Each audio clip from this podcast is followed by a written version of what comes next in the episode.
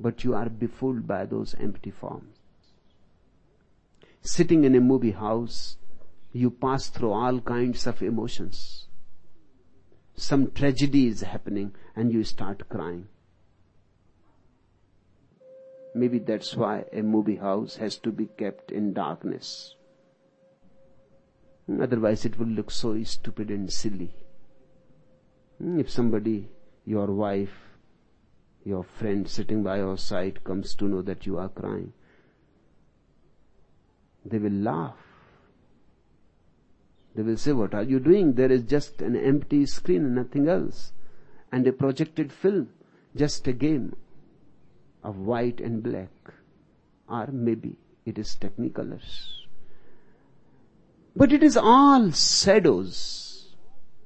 But one can become so much involved in the shadows that the shadows start looking substantial.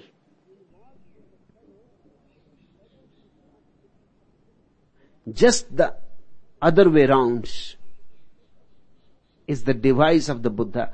Buddha says, these people who are looking so substantial to you, just think they are dream, empty. And one day you will be surprised. The whole world has become a white screen and only shadows are passing.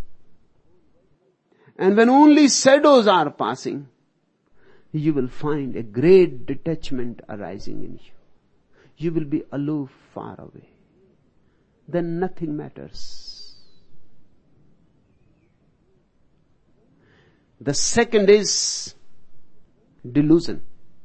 When you meditate, contemplate continuously that the whole world is empty, just dream, the second phenomenon will start happening. Just by thinking that it is a dream, it is not going to disappear. Remember, don't fall into that fallacy.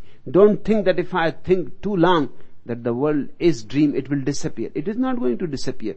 You can go on knowing perfectly well that the film on the movie screen is just a projection, but still it continues. Just by your thinking, it will not disappear.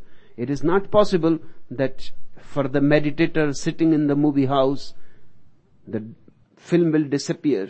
Others will be able to see and he will not see. He will see only the white screen. No, he will also see the film, but with a difference, knowingly that it is a dream. The world does not disappear. The world remains, but its significance is gone. Its substance is gone.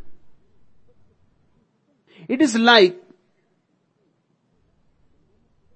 you put a straight stick into water. The moment it enters into the water, it looks bent. You take it out, you know it is not bent. You put it again, but in the water it looks bent. Now you know perfectly well that this is a delusion. It only appears bent, it is not bent.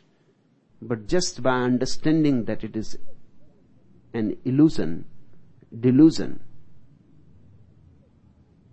the bentness will not disappear. So the first thing is to meditate that the world is empty. Then the second thing will arise. The world still remains, but now it is a delusion. Now it has no substance in it.